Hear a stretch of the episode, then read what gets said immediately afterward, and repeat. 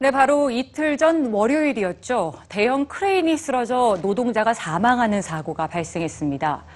이렇게 높은 크레인에서 건설 현장에서 또 지하철 공사장에서 작업을 하던 사람들의 사고가 끊이질 않고 있어 노동자들의 한숨은 깊어만 갑니다.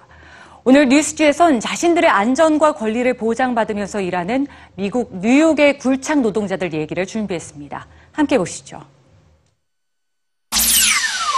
인간의 기적이라고 불릴 만큼 고층 빌딩들이 숲을 이루는 뉴욕. 그런데 지하 180m 지점에서 40년째 거대한 땅굴이 만들어지고 있습니다. 뉴욕시의 제3 상수도관을 만드는 공사인데요.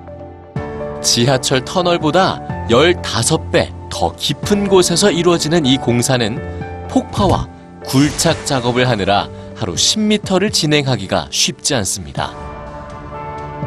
어렵고 위험한 공사를 맡아서 진행하는 사람들은 샌드호그라고 불리는 전문 굴착 노동자들입니다. 뉴욕의 상징인 브루클린 브릿지를 비롯해서 각종 터널과 지하철 등 뉴욕이 샌드호그에 의해서 완성됐다고 해도 과언이 아닌데요.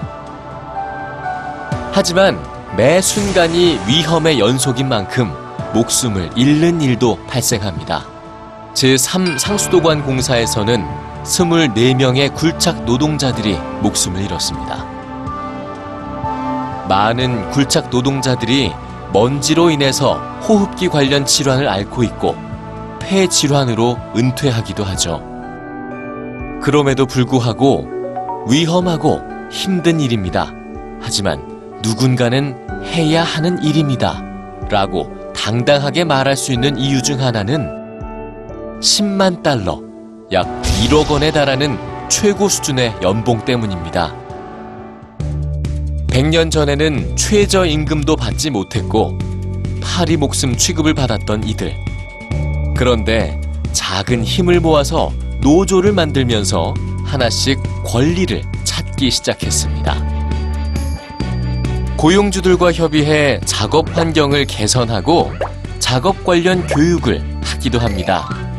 또한 후원을 받아서 sandhog나 그의 가족에게 장학금을 주기도 하죠. sandhog들이 위험하고 험한 일을 하면서도 자부심을 느끼는 건 당연한 것처럼 보이는데요. 우리 주변의 고층 건물이나 지하에서 일하는 노동자들을 되돌아보게 만듭니다.